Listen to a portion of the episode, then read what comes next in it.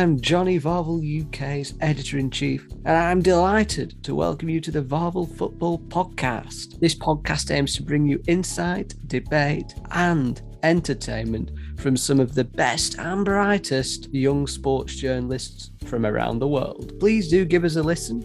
You've already started, so I'd recommend staying for a little bit longer at least. And if you enjoy what you're hearing, then please do give us a subscribe, and even better, give us a positive review.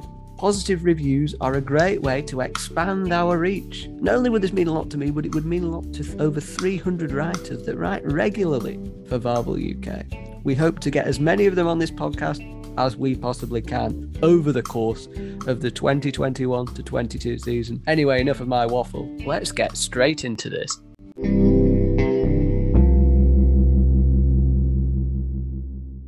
This podcast is part of the Big Heads Media Podcast Network. Go to bigheadsmedia.com for more great podcasts.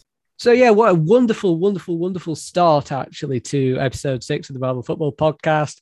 Cristiano Ronaldo, big story. Everyone's been talking about it. It seems forever and ever and ever. They announced it on social media about two million times. As mm-hmm. Callum quite amusingly tweeted earlier in the week, and I thought it was wonderful to have one, two, or maybe even three Man United guests on. Three I thought was a bit too much. So I said, I said to Luke, wonderful Burnley editor, Burnley deputy editor, and Man United fan, you don't need to come on today, mate. It's all right. We've got it covered. And the other two cancelled. So I went back to Luke. He also was then busy after I declined him in the first place. So what better way than to than to welcome Cristiano Ronaldo back to Manchester United than in the company of Manchester City editor Tom Young. How are you doing, Tom? Yeah, good. It's uh, like you say, maybe not the um, the chosen guest for a Ronaldo uh, centered podcast, but you know we can uh, we can put our blue tinted glasses to one side for a little bit, and then when we come back to the to the real team in Manchester later on, will be cool. Most Mancunian man since Noel Gallagher, I must say so. And obviously Callum is also here. Most Birmingham Brummy man since Jack Grealish. No, I'm East Midlands. It's basically the same thing, isn't it? I mean, I, I don't I don't even know what my accent is. It's not even northern proper proper northern. E-bag oh my fantastic. Right. so we'll go straight into um we'll go straight into the main topic, which we well, I mean, as I as I said before, went on the podcast, Leicester v Man City is, you know, a probably the game of the weekend. A lot of games that were quite good this weekend, I think, quite competitive. But the main talking point, of course, as, as you said, Tom, was the return of Ronaldo to Old Trafford. And he didn't disappoint, did he? he got two goals against Newcastle team that are looking quite down in the dumps at the moment. Steve Bruce under pressure. I mean, from the game itself, United weren't necessarily free flowing. They weren't necessarily cutting through Newcastle at will. In fact, you could argue that poor Freddie Woodman, who's the third choice goalkeeper starting between the sticks at Newcastle, arguably was at fault for both of Ronaldo's goals. So if Dubravka or Darlow was in goal, maybe Ronaldo doesn't get on the score sheet on his debut. I'm sure, you know, it's it's all ifs, buts, and maybes. He might have found another way, but yeah, I mean, that aside, it's it's it is the return of the king, isn't it? It was just just remarkable to see. Yeah, no, I think as, as you've said, Newcastle weren't bad. They were good value for money. They had chances as well. Um, so they had a couple before United took the lead, and then they had a, a couple at one 0 before they equalised. And I think on another day, like you say, Newcastle take the lead, and and maybe a different keeper between the sticks, and we might be having a different conversation. But with Ronaldo there, what you've got is arguably what United have been missing uh, over the, like, the course of the last couple of seasons is they've they've played well against the the bigger clubs per se. They've got results against against the sides in and around them at the top of the table. But where they've struggled is to break down teams like Newcastle at home. I think they got. I remember them getting beat by Palace at home first game of last season, and they had a they had a load of ball and they, they just couldn't put the ball in the back of the net. And don't get me wrong, they're not they're not going to make um, the highlights reel, or well, they wouldn't for any uh, quality uh, reasons. But the, the two goals Ronaldo scored, the, the first one is probably the easiest goal he'll ever score, and Again, the second's taken well, but you you argue that Woodman should do better with it. But having a striker or a player like Ronaldo who will take those chances when they come is exactly what United are missing. And I think, like again, as a City fan, you, you can't question the atmosphere, the reception, just the whole the whole day from from a perspective of of a United fan or or someone obviously looking at it from from that point of view. Uh, it couldn't have gone better for them really. And then obviously Bruno Fernandes gets in on the out with a great goal as well, which I'm sure their partnership and their combination will cause a lot of teams a lot of problems this season. So yeah, it could it couldn't have gone better. I think if you'd if you'd handed uh, if you handed someone a, a, blank script and asked them to write Ronaldo's return, I think maybe a hat trick would have probably put the uh, the cherry on the cake. But I don't think they're going to turn down a, a, convincing victory and a couple of goals. So yeah, anyone who was questioning whether or not he'd uh, he's still got it However, or not he's he's cut out for the Premier League at, at his age, I think he's still a long way to go. But I think he's he's made a, a good start in in putting those uh, those doubters to one side and I don't think anyone really doubted him, did they? I don't think anyone really thought he'd struggle because he is an unbelievable athlete, and I don't think there's many footballers at 36 years of age who can who can ever have said that they have got the, the physical attributes and the abilities that Ronaldo has right now. And mm. I've got every confidence, unfortunately, they'll go on and, and, and, continue to score goals for United this season. Yeah, maybe Ibrahimovic when he was 36, he did quite, he was, you know, phenomenal, wasn't he, as well with his athleticism? Um, but yeah, no, phenomenal athlete, really. I mean, one thing I noticed with United, um, Callum, when I watched, and it's not the first time I've noticed this, Tom sort of alluded to it, it, it, it struggles sometimes to break down a deep defensive block. And I sort of put that down a little bit to the fact that maybe unlike Manchester City or Chelsea now under Thomas Tuchel, who are who are managed by coaches who are outstanding tacticians that work heavily on attacking game plans and systems to break teams down. At Manchester United, it seems more to be that the players themselves are supposed to take responsibility in certain moments. And suppose a, a bit of a throwback to maybe Jose Mourinho teams when he expected certain players in maybe number 10s or or strikers to step up, take take the initiative and be a maverick or something like that. And United have a lot of those players with Pogba, Fernandes, Sancho, Ronaldo, Greenwood, even now. But do you think that's a bit of a flaw to their title ambitions, the speed at which they play? Because again, if, if Freddie Woodman is slightly more assured in goal, it's becoming a really difficult game, that isn't it, for United? Because uh, the first two goals quite clearly do are partially down to him. Yeah, I know what you mean. It sometimes feels like when watching United play, it's almost sort of like they're just hoping for moments of magic rather than it sort of coming together. You like sort of mentioned with Chelsea and Man City and that you know it sort of it's clearly worked on. Whereas almost it's sort of it's almost in a way like they've they've got too many of those players where they just want a moment of magic, like you know they want a Ronaldo a bit of magic, Fernandes, Greenwood or whatever, and there's no sort of real flow. And sometimes I think having too many of those on the pitch, it's almost sort of like for those players who aren't expected to conjure up that moment of magic when needed it's almost sort of like a, well, who am I going to give the ball to? Because I've got this person who can do this, I've got this person who can do that.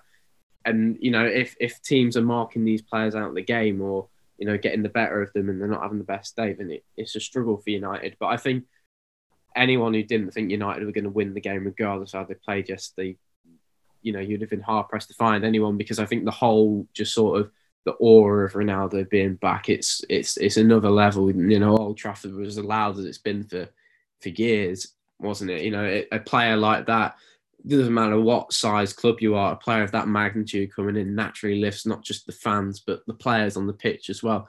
So these moments of magic that were coming through, albeit, you know, Ronaldo's goals a bit fortuitous with the goalkeeping, but you know, it was it was a I, I've been hard pressed to find anyone who thought United weren't going to win that game. But yeah, I think sometimes you know, especially sort of against better sides as well, when these attackers are coming up against no disrespect to other teams, but better players, these players often, you know, sometimes struggle to put a hold on the game. But, you know, maybe sort of now that Ronaldo's here, it may allow the likes of Fernandes and that to blossom even more because the whole focus is going to be on let's stop Cristiano Ronaldo. But there's so many talented players, you know, Greenwood won the best two-footed finishers in the league without a doubt. You know, Rashford on his days, great. Pogba, more space for him. You know, because people will be more focused. Pogba's had a great start to the season. You know, people like Luke Shaw on the wing can get more space to cross the ball in. It, it's it, it's going to take a bit of time, but it, it it will. You know, it might help United become a bit more fluent in the way they play because his focus is always going to be on Ronaldo. Mm. So it's going to allow the other players to maybe not be expected to conjure up that moment of magic, but maybe sort of connect and work together a bit more. Hmm. Yeah, Yeah, fair points, fair points. I mean, when I was looking at the game as well, one glaring thing to me, and it's I'll, I'll use the comparison with other rivals as well. Liverpool with Fabinho uh, protecting the defence, Manchester City with Rodri or Fernandinho protecting the defence, Chelsea with sort of a pivot of Jorginho and Kante blocking the defence, then Manchester United uh, going from all those wonderful defensive shields, that are then either stuck with Fred or Matic or McTominay, but McTominay kind of wants to be a bit more box to box. So really, you're looking at Fred or Matic in that double pivot as a defensive person, and neither of them, neither of them fill me with the confidence of, of the of the other names we've just mentioned. And it's quite glaring, isn't it? Because if you do have that guy in front, it does offer so much for balance in terms of setting the tempo. Like you'll know, Tom, with Fernandinho and Rodri setting the tempo, intercepting balls protecting those centre backs, again, putting the ball forward in a progressive way. You've got Fred who can kind of do the defensive side, but then gives the ball away too much. And Matic just seems to be, well, well past his best, which we saw at Chelsea and maybe a little bit in his first season at Man United.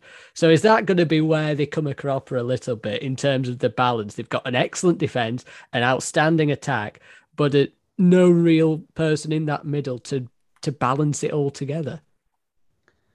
I think so. And I think I said myself when they signed Ronaldo that no team turns down Cristiano Ronaldo if Cristiano Ronaldo wants to play for you. But at the same time, I do still maintain the belief that United would have been better spent using that money to pick up a Declan Rice or a, a player of, of that sort of caliber who because in Cavani, United have a striker who who is capable of scoring goals and doing what Ronaldo does. Maybe not to his level, but he's still a goal scorer and he's still someone who, if you give him the ball, and like uh, like Callum said before, Greenwood's one of the best finishers in the league, and he's he's going to score goals and he's only going to get better. Mm. Um, but they went they were never going to turn Ronaldo down, especially with it looking like if he hadn't signed for United, he'd have signed for City.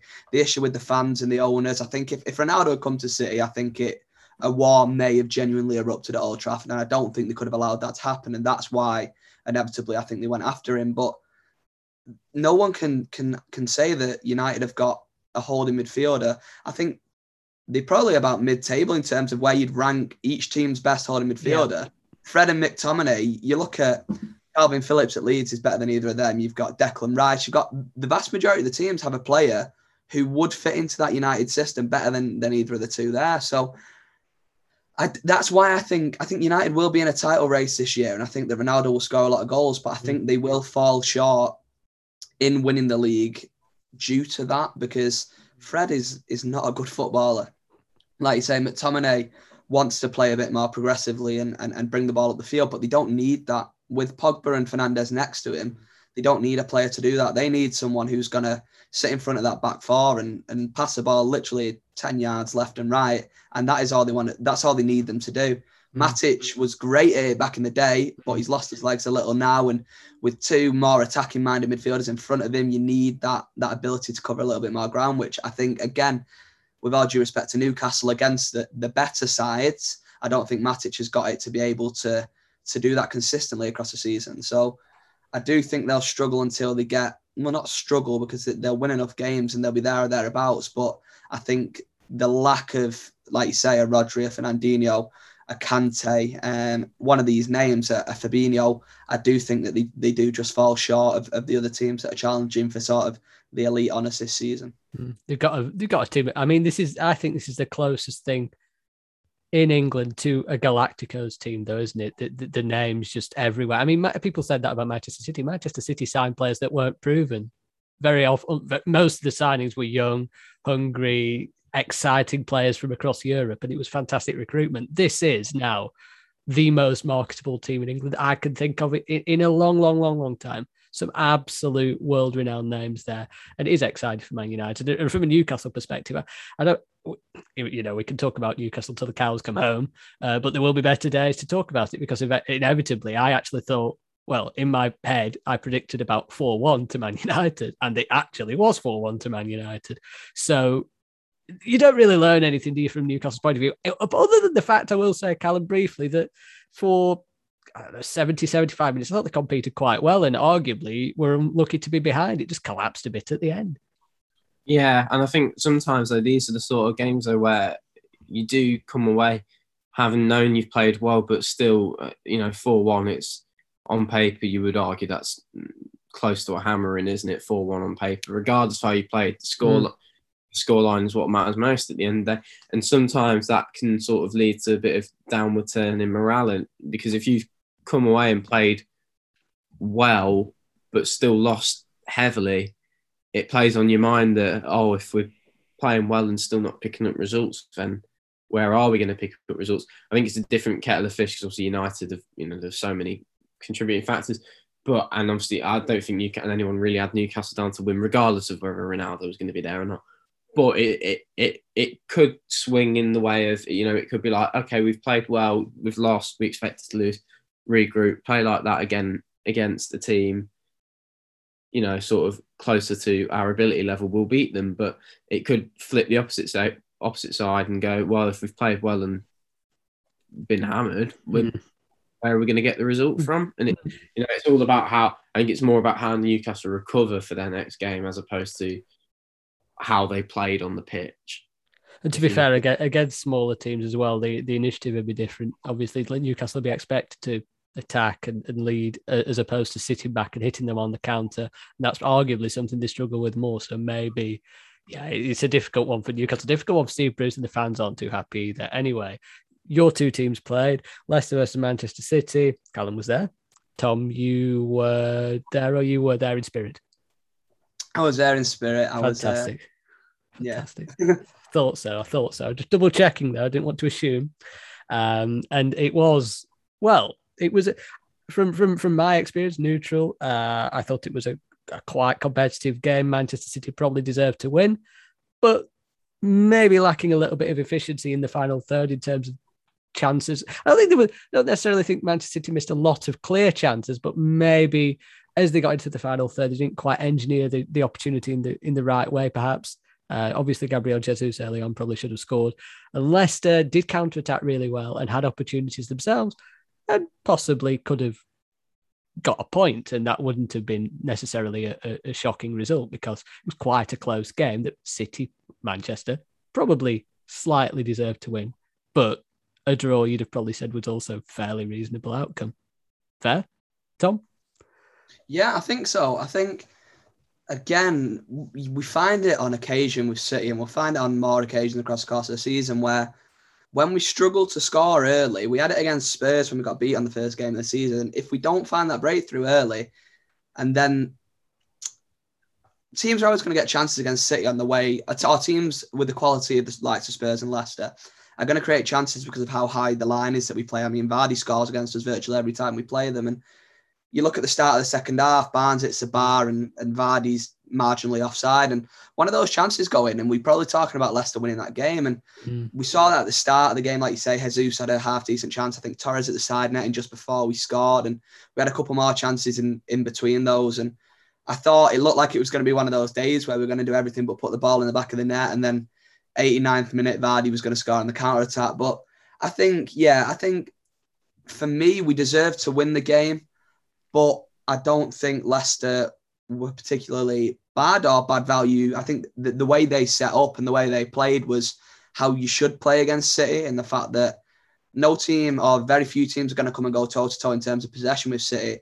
But the way that Leicester play is everything that we hate, and it's the reason they beat us so often, or they have beaten us in recent times. Is the way that the way that the likes of of Barnes and um, so that that high press that Leicester play, counter attacking how how we play, it, it's it's perfect. And I think I'd much rather get this game out of the way now, early in the season, before either side hits his stride. I would not have liked to be playing Leicester sort of in Leicester away, I should say, in like March, April. Then they're the kind of games that that'll trip you up. So for me, I'm I'm happy to get this game out of the way to to sort of get the victory. And yeah, again, the, this team is we've still got players to come back and the players that are there, Grealish seems to have settled in really well already. He seems to be his relationship down that left hand side is is working wonders at the moment. So yeah, it's it's positive signs for City. I think we've we've not we have big wins obviously against Arsenal and Norwich, but neither of them came to to really try and play football in any in any capacity. So that's our first for me, with the exception of the Spurs game, our, our first real test of the season, our first hard fought victory. And yeah, get get those keep those wins coming. Whilst all the eyes are on are on how Lukaku's doing at Chelsea, how Ronaldo's doing at United, we're slightly going under the radar somewhat, just just cruising along and picking up wins. And yeah, I think I think we played well. Um, I don't think it's our best performance this season. It's again, it's not a it's not a textbook Guardiola perfect performance where we've we've created loads of chances and scored loads of goals, but it's three points at a very difficult ground, one of the hardest grounds to go to in the league. So uh, you take those every day. Mm, very complimentary about Leicester, Tom. Uh, I think it was, yeah. I, I, I mean, I, I saw, I followed it uh, while it was going on, while following the United game, following all the all the three o'clock games, so to speak. And then from from the highlights, I thought Leicester did create some open. I think I think one of the good things actually about Leicester as well is the, the, the different ways of play. So not afraid to knock a ball long, to, for Vardy to run after or Barnes to run after, but also very efficient in playing the ball out, in transitioning the ball forward. I mean, there was a wonderful move uh, in the first half where I think it was Barnes, correct me if I'm wrong, got an opportunity which was blocked, and it all came from coming out from the back. And it was it was Tielemans did a wonderful flick, and it was just so elegantly played through the lines, and then a long a lofted ball over, which I think I think Vardy ran onto, I think, and then I think Barnes had the chance at, had the chance at the end of that move. But yeah, I mean, from your point of view, Callum, I suppose it's not really. Um, if Leicester want to be challenging or, or at least getting a Europa League spot once again and solidifying fifth or sixth or around that that particular vicinity, Manchester City at home really it's about competing, isn't it? And and that's what I think your team did. It obviously it'd be lovely to get three points, but it was a it was a performance that was competitive and and certainly could have gone either way, really. But there'll be more opportunities, I suppose. That, those aren't the games necessarily that Leicester have to win or have to pick up points in necessarily to cement where they already are.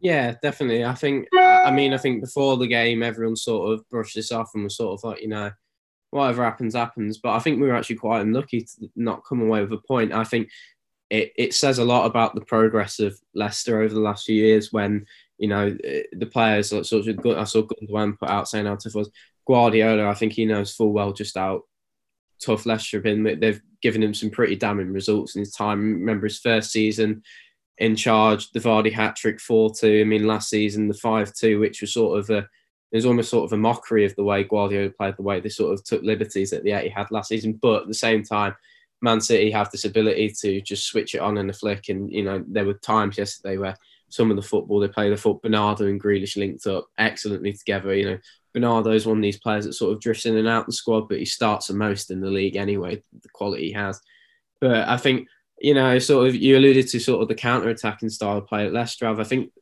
I, I think Leicester have evolved from that over the years. I think people who obviously don't watch them week in week out, I think there's still a tendency to label them as this counter-attacking side. But like you said, Jonny, there's so many more ways to Leicester play now. They can play out from the back. We can play it long. You know, Vestergaard was spraying the ball around left right. He had a really, really good performance. Soyuncu much better after his start to the season. It, it, the disappointment for me was Maddison. You know, it, you got Grealish on the opposite side, who 12 months ago them two were being compared as which one should be going to the Euros. Maddison's miles off the pace, and as soon as Ian Iheanacho came on playing that 10 role, there was just a real good emphasis about it because Ian Iheanacho is joining up with Vardy as a two. He's dropping in just behind. The first thing he did was collect the ball, you know, beat uh, a very strong Laporte or Diaz to it. Can't remember which one it was. Beat them to the ball in the air, controlled the ball brilliantly, and was looking for the pass. Lookman, when he came on, looks like he's got really good close control of the ball. You know, he was not afraid to run at players. Ryan Bertrand, first game of the season, was really good in the Community Shield, solid again it's one of those ones. And then the offside goal, you know, it was very marginal, wasn't it, by all accounts? And you know, it could have been one of those ones that last season might have been given, might not have been given.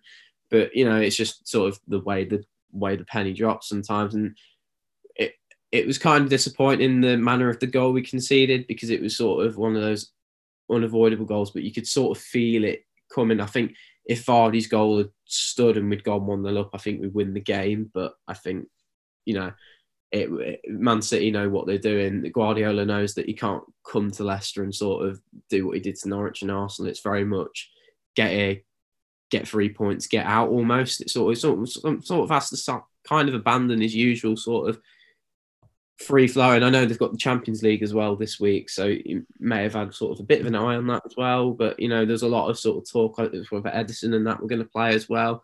They were back. Uh, you know, wouldn't say Ederson was really tested, but I thought defensively as well, Leicester were very good yesterday. I thought Schmeichel denied Jesus a couple of times, and you know, it's one of those ones where on another day I think Leicester win, but it just wasn't that day. And like you say, they're the sort of games where you pencilers, you know, we could get a point here, but if we don't, it's not going to ruin the whole season unless mm. it's sort of the last game of the year. But I, I, think that you know next next Sunday at Brighton they need to win. Also got Napoli on Thursday as well, so might ring a few changes to that one. Mm. So first European game with a full house for a few years now for Leicester. Mm. So that's going to be a really nice occasion. But yeah, it's just it's one of those like I think we went toe to toe with Man City, but unfortunately, just a little bit more quality got them hmm. through. But yeah, I wouldn't, I wouldn't, I don't think anyone would have complained if it was a draw.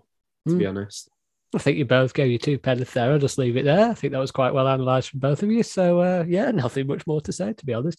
Uh, very, very competitive game from my point of view, and certainly you know one that I'm, I was actually surprised it didn't make the television screens, given some of the other games that did. So um, yeah, uh, moving on. I tell you what, though, actually, I say that I say that uh, the London Derby, the early London Derby, did entertain me. I must say, Crystal Palace and Tottenham. What a game that was!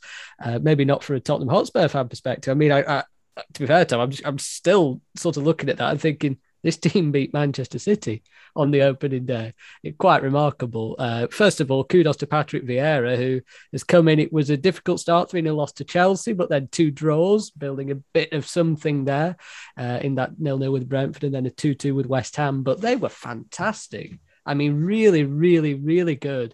Uh, say, I mean, to be fair, there's probably a bit of an overblown crisis with the Tottenham thing, given that they've won the three previous games and now they've had the first loss in four know, there's always everyone likes a bit of a drama, but poor Nuno Espirito Santo was manager of the month last year, and now he's now he's the worst thing since well, I don't know, uh, something very very bad. But yeah, Crystal Palace, Tom. I mean, it it this is that kind of performance is something they would have never ever had under the previous manager Roy Hodgson. It was expansive, it was open, it was fun. Zaha was loving life. Gallagher was fantastic. Uh, I, would say a sort of a, a antagonist to to Zahara, who's probably man of the match. But all the, the whole team looked like they were in sync. They looked like they were having fun, and they were, and the fans must have absolutely loved what they were watching. Yeah, I think for sure, and I think for Crystal Palace, um, obviously bringing in in Patrick Vieira before before the season began was I think it was what they needed as a club. I think they'd sort of they'd not not stalled as such, but you could see with the players they had with sort of the way that the way that they've got the potential to play football. Don't get me wrong, they did what they've done well to. They're a team who, at the start of the season, the goal, their primary goal will be obviously to stay up, and then they'll look at maybe a cup run and to, to see to see how high they can finish in the league. But they've got players who are capable, as, as we saw on on Saturday, um, who are capable of playing good football. And and in Vieira, they brought in a manager who, a young manager who wants to implement his own vision on the club and and, and play the way or get the team playing playing in a way that, that will excite the fans. And like you say, I think I don't think any Crystal Palace fan or Spurs fan for that matter, maybe not happy with the result, but they couldn't question the quality of football that they saw and and the way in which they um the way in which Crystal Palace played. I think they were obviously the um the Tanganga red card was was was pivotal in the game and and to the result we can't question the fact that that was was a key factor. But I don't think that it wasn't as though Spurs were dominating the game up until that point, and then it flipped as a result of the red card. I think Palace were, were more than value for their money, and I don't think I don't think three 0 is is a result that flatters them whatsoever. I think they, they were full value for for that victory, and obviously a little cameo from Edouard, who's come on and and and nicked two goals in five minutes, which which again bodes really well for the future. And in Edouard, they've got a striker who I think over the last sort of six months with with Celtic, he went off the boil a little bit, but I think that was more of the basis that his head wasn't wasn't there anymore. He wanted a move. I think was he linked with Aston Villa maybe last summer or last January, and and then it looked as though it it was known he wanted to leave and he was going to leave. And but he's one of in terms of clinical strikers, no one can question his ability to put the ball in the back of the net. And again, that's something that maybe Crystal Palace have been lacking over the last couple of seasons. Ayew gets goals in in sort of a couple here and then doesn't score for a few for a few weeks. And Benteke's obviously up and down. So they've now got a team. Conor Gallagher, for me, has been mightily impressive. He was man of the match for me against West Ham and maybe even man of the match again yesterday. Um, yeah, yesterday. So they, they, they've got an exciting side and they were a side tipped by many to struggle this season, potentially being a relegation battle. But if they play football like that, I think they'll be they'll be absolutely fine. And yeah, Patrick Vieira has, has started his, his regime as as well as he could have hoped, really, with with some some difficult games. Let's not face it. They played mm. obviously Chelsea and, and Spurs. They played a, an informed West Ham side away from home as well. So I don't think any Palace fans will be um, too upset with with the way the season started. And Spurs, on the other hand, had a half decent start with it. With I think was it three one 0 wins consecutively, but. Mm. Yeah, all, awful, awful yesterday. Um, I think that that for me, as if I was a Spurs fan, I'd be very concerned with not only the the the manner, not only the defeat, but the manner of the defeat and the way mm. they sort of seem to just capitulate down that last half hour. They they, they looked little care in, in what was going on from those on the pitch, and mm. Um, there's been a lot of talk about about how long Espirito Santo will be at Spurs if he's been brought in as a potential stopgap until they get someone else in in 12 months' time. Um, but if they're going to be playing like that, I think mm. Sanchez, uh, Espirito Santo will do well to keep his job for 12 months because, and I, I don't want to sort of jump the gun and get all worked up over one defeat, but it's the manner of the defeat which mm. which would concern me more so than the fact that they've lost the game. But we're only early in the season, so I'm not mm. talking about anyone getting sacked as of yet. But I think if if Spurs are to to be competing for any European places, they need to um, be putting up a bit more of a fight than that and, and looking like they care a little bit more than they did on Saturday. Fair, I would agree, but he has just one manager of the month. But I, I mean that, yeah. that, that yeah. that's just more. I, and I did. I mean, I, just to, just to just to sort of counter that a little bit because I do agree the man of the defeat was poor. Obviously, the ten men played a part, but then also you got to count consider the fact the amount of people that were out. I mean, Emerson came and he was rushed back because there were no fit uh, right backs to go in that place. Obviously, a new signing, and Tanganga, who was playing there, had shifted to centre back uh, because uh, Romero, of course, who had the new signing, he wasn't available and because of the Argentina situation, and also Sanchez wasn't available either, and Sanchez had been doing okay. Dier went off injured as well mid game, which was problematic given that he was one of the senior figures at centre back, even though he's not the best centre back. He does offer some form of leadership. Bergwijn wasn't there either, but I think the biggest miss of all was Heung-min Son, who really does add a new dimension to that attack. And without that, I do think there is a uh, a real struggle there. You know, having him out is like having almost as big as having Harry Kane out. He's been phenomenal at the start of this season. Of course, scored the winner against City. So I do agree with you to a point. There are question marks over Nuno Espirito Santo, and I do think that when he got the job, he was almost the the last one on the sheet, so to speak. But I think, and I, and, you know, I know, I know you said you know you didn't want to be calling for people's heads or whatever, but I do think on the back of the three wins, if that there was a lot of exterior factors in that game, I feel. Now, if it does, obviously the football's always been a questionable thing with Nuno Espirito Santo, given last season at Wolves, although the seasons before that, they were playing some quite decent football, I felt. Time will tell. I always thought this was going to be a very tough season for him. And to be honest, Tottenham Hotspur as a football club, are they fighting for the top four? No, they're fighting for relevance, I think not not for a Champions League spot. So, and I say that as I'm not an Arsenal, I'm a, I'm a, Burnley fellow, Burnley right, so I have no bias whatsoever when I say I think they're fighting for relevance. The fact they kept Kane's a big thing, but Kane hasn't really hit the heights yet so far, and whether his heart's still it's another thing as well. So I don't know. That's just my two penny. We could go on all day about Tottenham. We could go all day, all day about Crystal Palace. But Callum, we'll go to you on Leeds and Liverpool, um, which was I mean, Leeds. I, I tell no lie when I think Liverpool could have won seven 0 I think Liverpool could have won seven or eight 0 and it wouldn't have flattered them. This was a Leeds team to me that were a little bit like the Leeds team that came up without the explosive firepower. I was talking right at the start of these podcasts about how I thought Leeds and game game management over the season last season that they could see out games, that they could control games and be more smart in the way they played. And it's like they've gone backwards a bit in their display in their performances, particularly against Liverpool, where I thought they were so gung ho, it was crazy. But I suppose the big talking point, really, aside from Liverpool dominating Leeds struggling, was the Harvey Elliott situation. Really sad for him, who could be out for a very long time. Patrick Struijk with the challenge. It was a red card given, but was it a red card, Callum? Um, okay, before we address Liverpool, uh, the Leeds side of things from the way they played, obviously got condolences to Harvey Elliott. It was a horrible challenge for a player so young with so much talent as well. He's really, really blossomed since he's come into the side. You know, no one wants to see an injury like that. It's great to see all the Leeds fans sort of but you never want to see anything like that.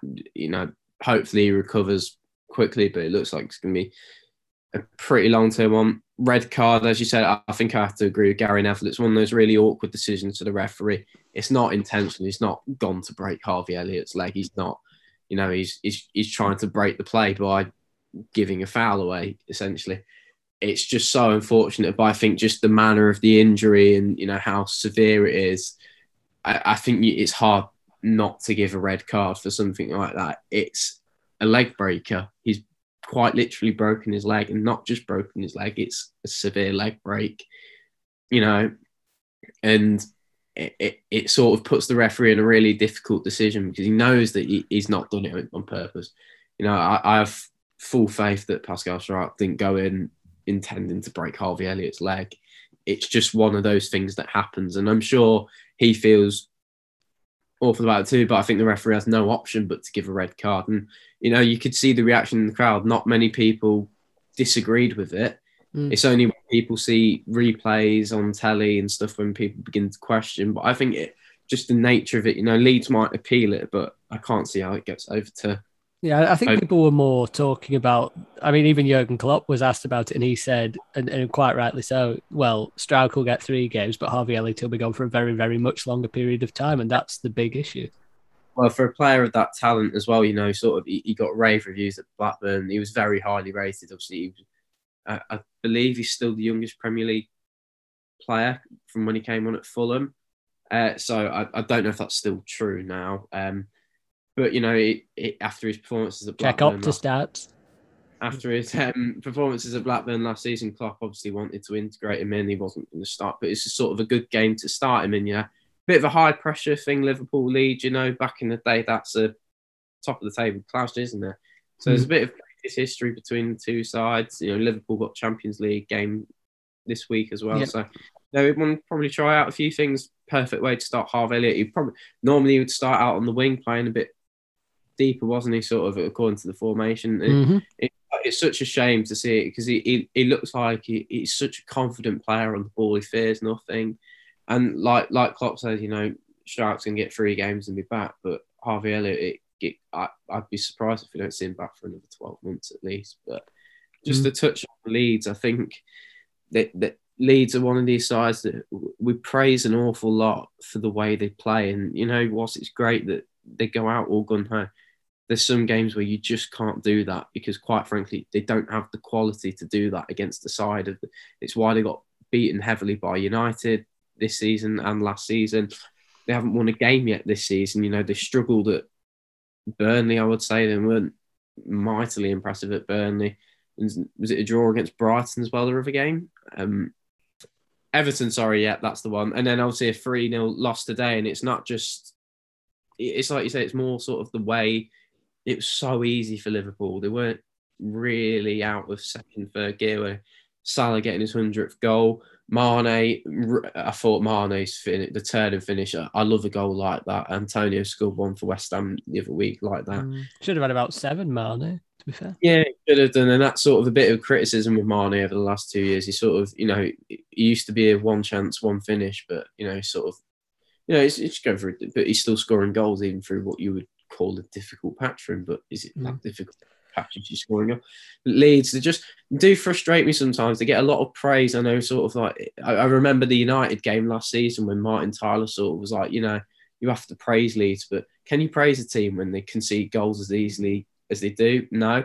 And I think that sort of fairy tale of them coming up now has to sort of stop. It sort of the pundits uh, fairy tale, isn't it? They sort of all want Leeds to do well because of their previous history, but quite frankly, they need to sort of step it up a bit more. You know, it's not it's not their first season back now. They had a good season last season, surprised a few teams with the way they played. But you know, teams are clocking on to the way they play now, and you know sometimes, you know, they games like that you can't go gun ho against a team like Liverpool because they will just pick you off like the way they did, and it was too easy. But as I sort of said, and I do, I sort of, I do agree with you. This is, I think it was like Leeds that came up without the firepower because there was such a change in that second half of last season. They changed the way they played. They were more methodical. They were less gung ho. They were more about game management. And for some reason, I don't know what don't know what that reason is, but for some reason there has been a regression which has said, okay, we're going to do exactly what we did when we came up. And I don't understand it because obviously, I think Firpo actually looks a li- looks like he's struggling a little bit. Alioski obviously went in the summer, and I do think that Liverpool went down that side a lot. Kalvin Phillips has been a little bit sluggish towards the start of the season, maybe a bit of a, a hangover from the Euros. I'm not so sure, but I would be thinking, how has it gone from how we finished the end of last season, how we built towards the end of last season? How's it gone from that to what it was like at the start? Which was high, frenetic, exciting, but also a bit naive. And I'm not quite sure how it's gone back to that, but I'm sure it's something they'll address over the season. And I'm absolutely no doubts that they'll be in the Premier League come the end of the season. They've got some phenomenal quality. Someone's a bit fatigued, isn't it? You know, they've been playing this relentless style for a long time now. Yeah. You know, like you say, Captain Phillips, he's probably gen- generally just quite He's played loads of football over the last couple of years and you know it's playing at that pace. It must take out. We know how hard Bielsa works his side. Mm. Like it, it's been well known how hard. It might be a case of quite simply, you know, they didn't recruit massively in the summer. They didn't bring many players in, which isn't a criticism because they had quite a well balanced squad, didn't they? But you know, I don't think Rodrigo's sort of there to take the firepower off, take the burden off Bamford. It's sort of you know, if Bamford's not scoring the bulk of the goals, you struggle to see where a lot mm. of the goals from in the lead side, and that will, and you know, you can make all the chances you want, but in the Premier League, if you miss these chances, you will get punished, especially by mm. a side with the quality of Liverpool. Yeah. Okay. So on to the Arsenal game briefly as well. Well, we'll go slightly more briefly as the game's gone, but Arsenal 1 0 over Norwich, relegation six pointer. I joke a little bit. Um, Tom, it was, I suppose, an inevitable. It had to be a win for Mikel Arteta. They had 30 shots in that game, dominating Norwich in most instances, but yet again, they couldn't close the game out. And at the end, Pukki had a shot that was blocked, and there was panic around the Emirates and in the, the dugout. So it, it was just a necessary three points. The pleasing performance generally. The goal was symptomatic of a team that can't score a goal because it was crash bang wallop. Pepe falls over, rolls, knocks it into a Aubameyang, and he taps it in. And then they think it's offside, but it's not offside. It was symptomatic of a, of a team in a very bad situation. Do you think this is the start of something for Arsenal? Do you think it's going to? Do you they need to be a lot more convincing for a sustained period of time before we get carried away? I am just not sold on Arsenal, no, and not many are. It my my issue with Arsenal is that how I see it, I see Arsenal right now very similar to the way in which Man City were in Guardiola's first season in charge. Mm-hmm. Not not quite the level of City, because Mikel Arteta is trying to implement a style of play similar to what he's learned at City under Guardiola, with a team that just simply are not capable of playing this style of football. Uh, don't get me wrong, Arsenal's squad most Premier League managers would take Arsenal's squad over the squads they've got. They've got enough quality in that team to be competing in the top half of the table. There's no doubt about that. There's no doubt in that they've got they've got su- superstars, maybe not. They've got they've got top quality in the side, um, but they just don't have this. They don't have the the necessary players or the necessary ability in the squad for me to be able to to play the style of football that Arteta wants him to play. And in Arteta, you've got a young manager who's got no previous senior managerial experience and has only learned one style of football from his time as an assistant manager at Manchester City. And we struggled, City struggled in our first season We just about scraped fourth place. We had, I think, Kolarov playing centre half with Sagna and things like that because we hadn't spent the money to bring in the players that Guardiola wanted and the players that Guardiola needed to play that football. And again, I don't think Arsenal have recruited massively well either. I don't think they've brought in the players. They brought in players that that make them better. Higher spenders in the summer, higher spenders. Yeah, this is it. You think a team spending that much money should be coming out and looking better than they did last season, and for me, they don't. Mm. For me, if anything, they look worse than they looked last season. And again, like you say, they, you, you joked about it being a relegation six pointer. Arsenal aren't going to go down. Let's face it, Arsenal no. will not get relegated. It, or it would be a very big surprise if they did get relegated. But I mean, I've seen the Pepe Instagram post screenshot on Twitter. I don't know if that was true or if that was edited or if he actually put on his Instagram that um, we're staying up or whatever. But if that is the case, that mentality, I know it's a joke. I think it's edited. I, I, have seen it in a few places. I think it was initially, I don't know if it was initially put up and then he edited it because of the backlash he got for it, or if it was just edited and put up. I won't, obviously, I didn't, I didn't see it in the flesh. But th- this sort of mentality around Arsenal at the minute is that they've got this, this big, people see them as a big club because of the history, and they are a big club in their own right but we should not be talking about Arsenal as a team that will be challenging for any of the European spots this season because they're mm. simply not good enough. No, you can't have that much possession and that, that, that many chances and and against a team again with all due respect to Norwich, Norwich aren't going to win many games of football this season. Norwich know that they're in a relegation battle. And for Arsenal, that was an opportunity coming out of an international break to come down and, and lay down a marker and say, right, we kick on from here. We're going to put in a big mm. performance today.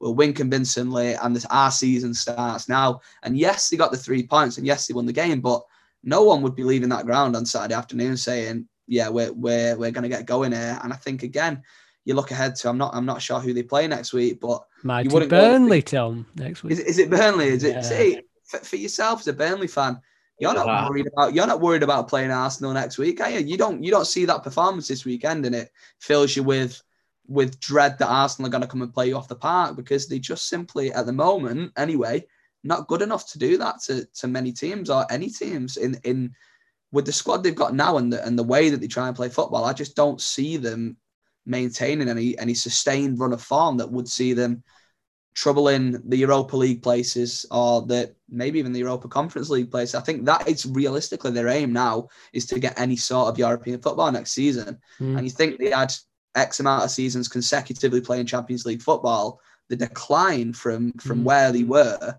has been staggering. How much they've fallen off over the course of the last five, six, seven years. Yep, fallen off a cliff. Absolutely crazy. Um, who said post Wenger life would be easy? It's about as easy as bloody Brexit. Anyway, on to just just just sort of to go through shorts on this really. Um, Chelsea. We talked about Chelsea immensely over various podcasts, so keep all these quite brief. I mean, the, I, I the, the main thing for me really about Chelsea was the fact that there was no they didn't start with Azpilicueta. They didn't start with Reece James, who was suspended. No Kante, no George, no Jorginho no Mason Mount, and yet they beat Aston Villa, a very good Aston Villa, 3 0, and it was a very good game. And Lukaku actually with, with, a, with a wonderful brace that rivaled Cristiano Ronaldo's brace. If there was any argument about Ronaldo's two goals, uh, Lukaku's finishes were incredibly emphatic, and really, it, it, just, to me, cemented Chelsea's title credentials. And I don't think there's really much more to say on that really basis, to be honest. I thought Villa played quite well,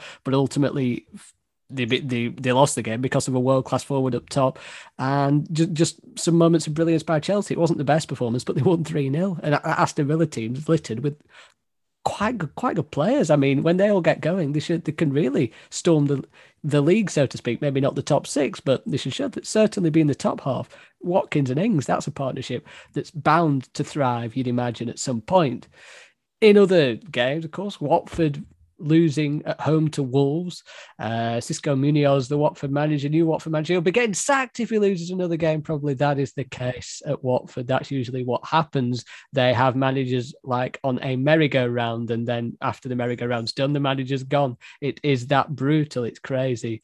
Watford seemingly having a bit of trouble scoring goals. They're also having trouble keeping them out, which isn't a good combination for where you want to survive. No obvious goal scorer of Premier League proven ability at the back, I actually quite like Bachmann in goal. I think he's a very solid goalkeeper, got a lot of attention in the summer. But then it doesn't help, of course, when a Wolves team that can't seem to score goals, you, you give them one with Francisco Ciriel put it through his own net when he wasn't really under much pressure uh, to do anything. And then he obviously headed the cross into his own net, not very good. And then Hwang Hee Chan with a late second summer signing for Wolves I mean, it's great for Wolves as well because Wolves were struggling, uh, struggling to score goals, but the level of performance has been outstanding, and they got a bit of luck, and they've deserved, they well, they deserved a win, really. Um, in on that fourth game, and they deserved some goals, so they got both, and that's fantastic. Now, Brentford and Brighton was also quite interesting because I don't know. Uh, I know Callum's not the most avid of fantasy football players, but he does. So he does play it in some leagues with my good self. Tom, do you play fantasy football? Do you own Leandro Trossard? I know the answer is no, because no one owns Leandro Trossard, but I did. And Leandro Trossard scored in the 91st minute. The last 10 seconds of that game. Wasn't even paying attention. And then I said, oh, it's nil nil then. Trossard scored. It was quite an even game, Tom. It was quite an even game. I was delighted on a personal level at that because I wanted to get rid of him for two weeks in a row. And then he delivered. Are you a big fantasy football player, Tom, or am I just speaking gibberish to you now? No, I am. I've had a stinker this week. I don't think many people have had a particularly good week, but with my, I've always had a thing that I just point blank refuse to have any United players in my team just ah. because I'm I'm just a little bit bitter on that front. Like I just won't, and it's not a great decision in terms of a strategic approach as a manager.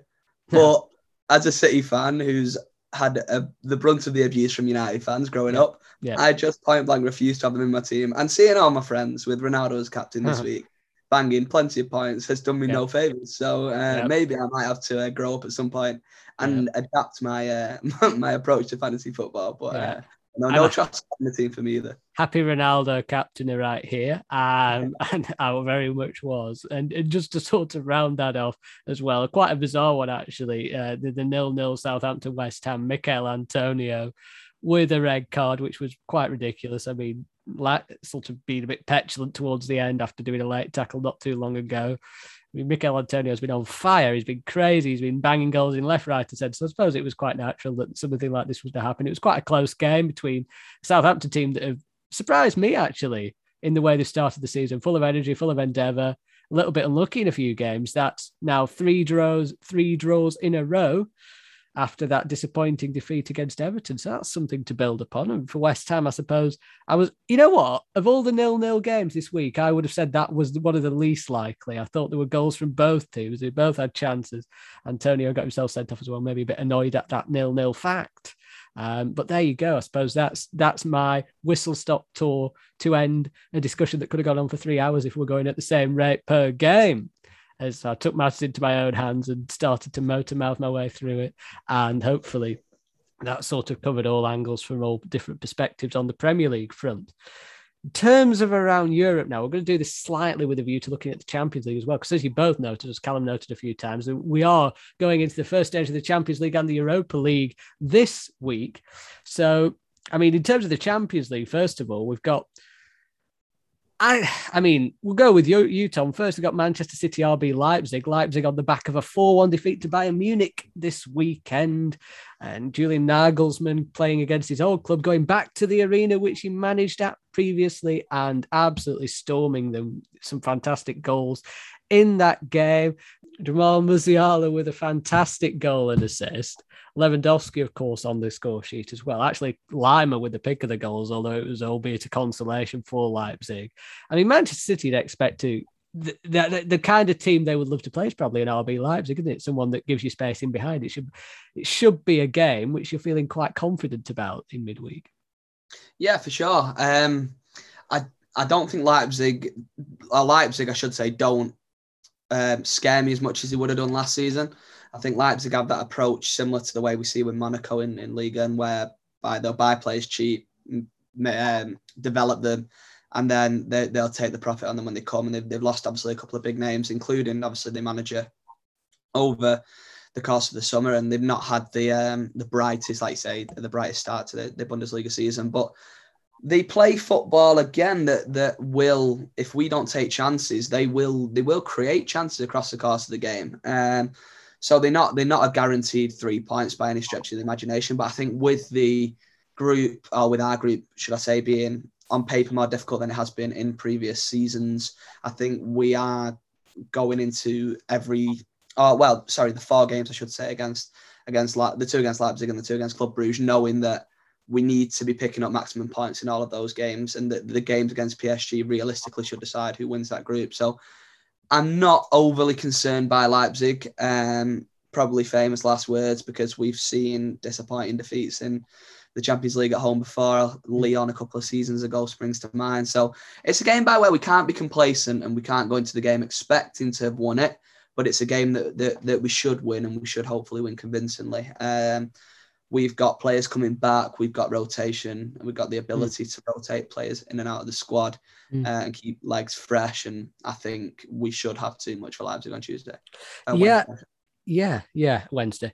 I think is it Wednesday? Yeah, I think it is. Yeah, uh, yeah fantastic, fantastic. I mean, to be fair, uh, I think in terms of well, the, I mean, the, the La Liga giants playing some some quite quite interesting ties. Callum, actually, you've got Barcelona taking on uh, a, a, a, a, Bayern Munich, a Bayern Munich team that have just, as I say, annihilated Leipzig and have started to start to find their groove under Nagelsmann.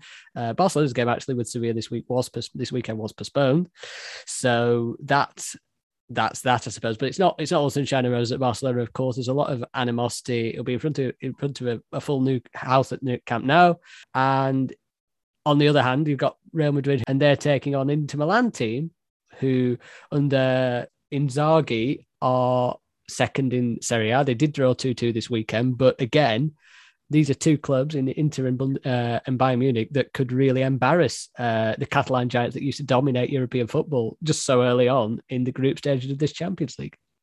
Yeah, I think Bayern, you know, Nagelsmann, Hansi Flick, it, it, you know, it's a bit of a it's a change, isn't it? So it took a like obviously Bayern was still picking up points, but it took a bit of like a bit of transition. But I think the Leipzig game showed this weekend they've mm. now got the gist of the Nagelsmann way, and once once he gets clicking, especially with that pool of players at his disposal, it could get quite messy quite quickly um, at the Nou Camp. I think full house is going to be, as you said, a lot of animosity. They've lost their, you know, their their son, as it were, pretty much Messi. He is, he is theirs. He's not there that alone is enough to turn a fan base. It's so toxic there. I mean, you know, you saw Piqué coming out about the booing towards them, Titty, you know, Griezmann's gone, you know, it's it's just a mess, really. I mean, poor old Pedri's got the weight of his world on his shoulders. Come back from his holiday, he looks absolutely shattered, bless him. But you know, he's he's trying to drag this drag this team through through the mud basically. But I just can't see anything other than Barcelona, Barcelona getting quite quite humbled by Bayern. You know, Lewandowski's ridiculously talented. They've got players that are sort of you know they're they're Gnabry's getting into a stride. Mm. Real Madrid as well, sort of you know Ramos and Varane. You know, for years that two you would argue have been one of the best centre back pairings in the world. And they've still got great players. Don't get me wrong, but Inter Milan a lot of people kind of expect them to crumble a bit given their financial difficulties and you know losing Conte. But Inzaghi's come in, and this is where Inzaghi sort of thrives. You know, he does well with limited resources. You know, he did wonders at Lazio with a very sort of tight owner, as it were, reluctant to spend big money.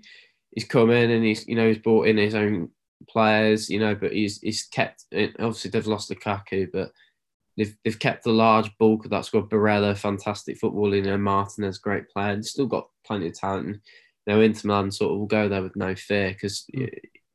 is it is there much to fear about Real Madrid? I think obviously there's the allure of it being Real Madrid, but as a squad in itself, a, a team of the caliber of Inter Milan, they will go there and not fear it. Surely. Yeah, I mean, it, yeah, it'll be an in, well, is that um, San Siro, which but they will probably yeah. go to they'll probably go to uh, oh, yeah. Stadio Bernabeu and not fear um, yeah. either. Either way, either way, they're gonna they'll look at Real Madrid and they'll think three points. And then yeah, yeah. I mean the other standout apart from that, of course, is Liverpool versus AC Milan. I don't think we can really add much to that other than well, just look back at history if you want to see uh, a wonderful game in the Champions League. I hope it's half as good as that, I must say. In terms of the Europa League as well, Dinamo Zagreb against West Ham, that'll be interesting. Rangers versus Lyon, I think that'll be quite interesting. Uh, Callum's favourite team, Rangers. Uh, Real Betis versus Celtic, I sarcastically say less as a, as a team that Callum does like. Uh, uh, Celtic taking on Real Betis will be an interesting game. And then I actually do think Leicester versus Napoli is the tie of the uh, of the Europa League round. I suppose I'll give you the lasting word on that. Uh, in fact, I'll just say uh, before we get Callum's last word on that, do give us a subscribe. Do give you're obviously listening. If you're still listening, fantastic, good job. Do give us a subscribe. Do give us a review uh, on your podcasting platforms. Would mean a lot. I've already said this at the start on a premeditated video, but uh, or audio, if whatever. But yeah, I'll just reinforce that message now. And I suppose I'll tell you what, Callum will tell you about Leicester versus Napoli in brief, but he'll also then sign out. Oh, okay. Big pressure. Um, yeah, less than Napoli. I think it, the bookies have made us joint favourites to win. So I don't personally think we're joint. Fa- we shouldn't be listed as favourites. Great game though. Great, great to have a full house back in Europe. Missed out last year, obviously. Got some cracking ties. Quite literally the group of death with some of the trips we got to make. But perfect. Well, this is what you live for. You test. You want to test yourself against the best, in Napoli certainly in this competition at least will be one of the best. Um, it'll be exciting to see if Rodgers makes some changes. If he does, if he doesn't, I think he's got one eye on Europa League this season after sort of prioritising the FA Cup. I think it will it will be a very good game. I think it will be a very close encounter. Um, both teams possess lots of quality, and it, I think whoever scores first on Thursday will win. I don't know what you two think about it, but uh, we, we don't have time for Tom's opinion or mine, but I would say it's a very it's a very interesting um, very interesting way to summarize. I should say actually before before I did ask you to sign up. I'm glad you did because I do want to thank Tom for impartially representing all Man United fans with your non-blue tinted glasses. I think you've done a very good job. You've also reminded anyone who didn't know what a Manchester accent sounded like what a Manchester accent sounds like. I try my best. I try my best to represent us, uh, us Northerners. We're doing all right, aren't we? We've got quite a nice little representation of like the Midlands and the North today, which is uh, which is fantastic. But, uh, Mm. no, with the exception of my uh, my stance against having United players in my fantasy team, I think I try my best to uh, to give as, as impartial a view as I can. Um, Yeah. But yeah, no, it's been a pleasure. Thank you for uh, for having me on to chat. Fantastic. Eddie, uh, uh, Callum, I'll let you sign out if you would like to. Yeah, well, thank you very much. Uh, big pressure. Jonny's very good at signing out. So I'm going to say thank you for listening. Uh, as Jonny uh, previously mentioned, um, make sure to like, subscribe, follow follow the VAVEL account, follow Tom, follow Jonny. Don't follow the Marvel account, just follow me. It's all right. I don't I don't really care. Don't follow, don't follow me. But thank you very much for listening. I'm sure we'll be back next week with uh, just as much interesting content. So stay tuned and uh, stay safe.